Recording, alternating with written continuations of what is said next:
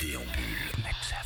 Comme ça fait bien plaisir de vous retrouver une nouvelle fois sur votre radio culturelle électro pour parler de bande dessinée comme on le fait tous les jours à 7h et à midi avec 70 euh, albums. Euh, c'est en effet ce que compte euh, la série Garfield. Jim Davis est parvenu à tenir la longueur. Garfield leur met la pâtée.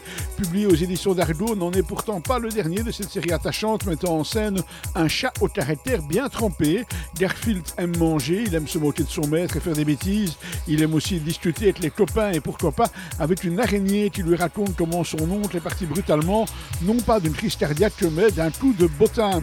Il n'est pas avare non plus de bons mots et il a de la répartie. Son maître, John, regarde la pâtée de Garfield et se fait la réflexion en la regardant d'un air dubitatif qu'il ne mangera jamais de pâté pour chat. Ce à quoi Garfield répond surtout si tu tiens à ta vie.